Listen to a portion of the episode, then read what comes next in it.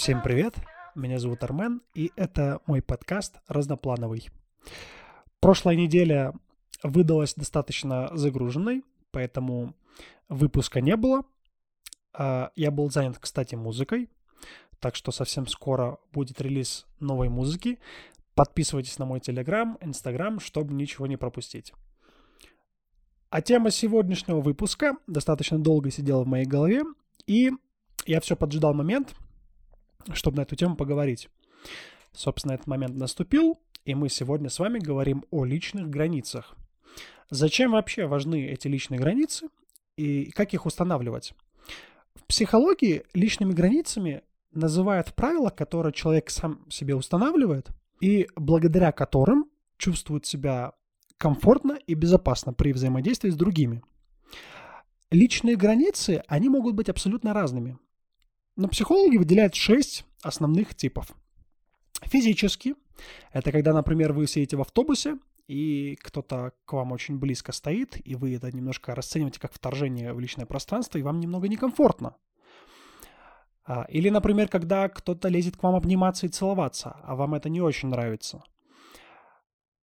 Эмоциональные или психологические. То, что напрямую связано с вашим ментальным здоровьем. Например, когда вас обижает или задевает, как с вами общаются ваши близкие, или, может быть, какие-нибудь неудобные, комфортные вопросы, или формат общения вас не устраивает, постоянные поучительные беседы и так далее и тому подобное.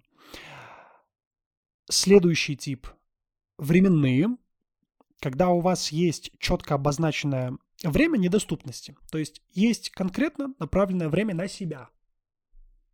И когда кто-то нарушает это личное время, да, занимает какими-то вопросами, делами, просьбами, вас это триггерит. Кстати, в работе это очень распространено. Территориальные. Они связаны с личным пространством человека. Например, кто-то вошел в вашу комнату без стука, там сел за ваше рабочее место и начал пользоваться вашим, например, ПК. Финансовые. Это все, что связано с финансами. Да? Например, для вас, может быть, обсуждение зарплаты неприемлемо. Вот. Ну и последнее, ценностные. Как правило, они связаны с различными там убеждениями, принципами. Да? Например, может, в силу ваших взглядов, жизненной позиции, принципов у вас есть какие-то табу на определенные темы. И эти темы осуждать и уж тем более высмеивать для вас неприемлемо.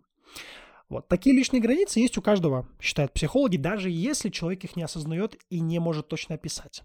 И при этом у личных границ тоже может быть разная степень проницаемости.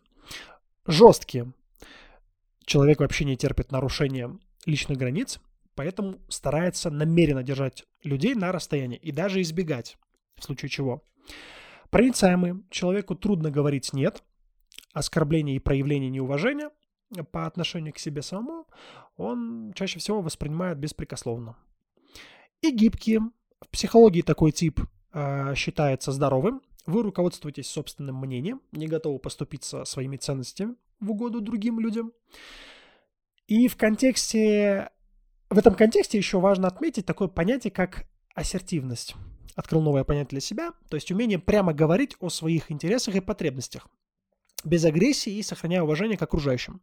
Это, кстати, очень полезная черта и очень сильная черта человека, которая повышает уверенность, помогает адаптироваться в разных там социальных сферах, ситуациях, вот, ну и строить устойчивые личные деловые отношения.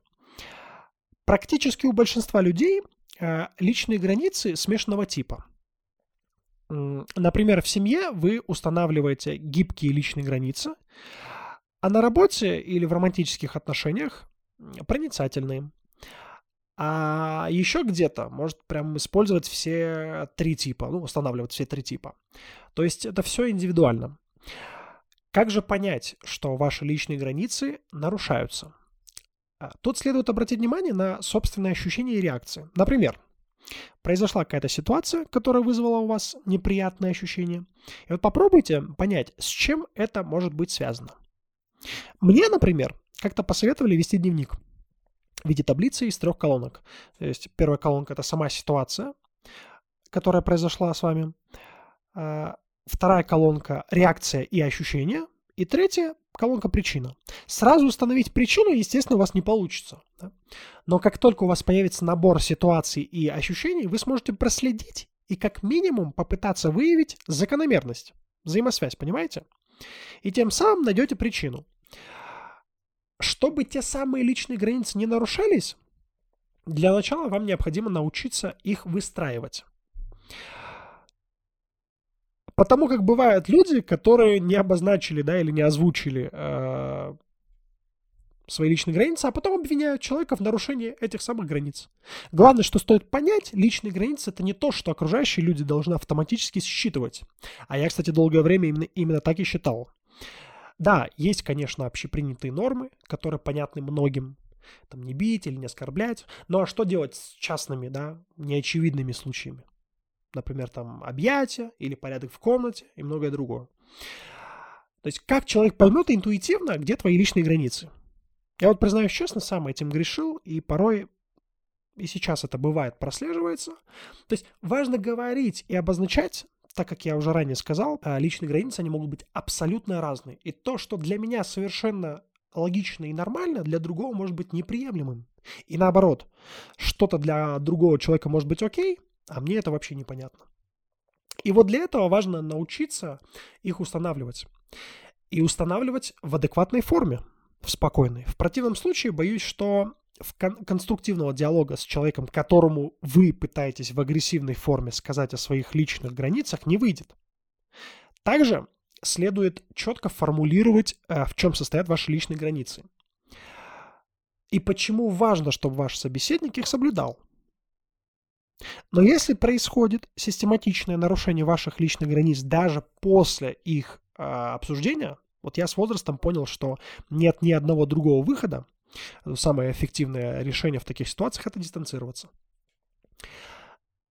Пока, кстати, готовился к подкасту, в интернете еще нашел совет – это позвать на помощь кого-то третьего, кто обладает там властью или авторитетом в этой конкретной ситуации.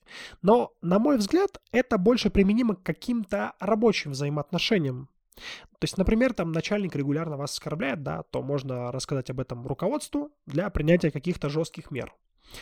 Но вот в ситуациях вне работы лично для меня это не очень-то актуально, и я бы даже сказал, нецелесообразно.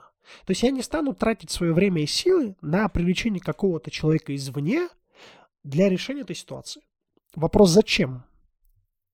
Потому как я убежден, что близкий, родной мне человек не станет на постоянной, акцентирую ваше внимание, основе нарушать ваши личные границы, тем более после обсуждения. Просто если ваш близкий человек регулярно нарушает ваши личные границы, даже после обсуждения, и вам приходится обращаться к какому-то третьему лицу, то тогда задумайтесь, а такой ли он вам близкий человек на самом деле. Бывает и такое, когда, например, не прибегаешь к данному радикальному достаточно решению дистанцироваться, а строишь некий барьер, благодаря которому это общение или взаимодействие тебя уже не задевает.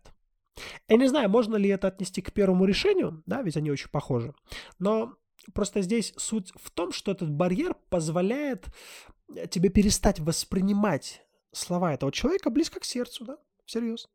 И тогда этот человек уже никакой ментальной угрозы для тебя не представляет, понимаете?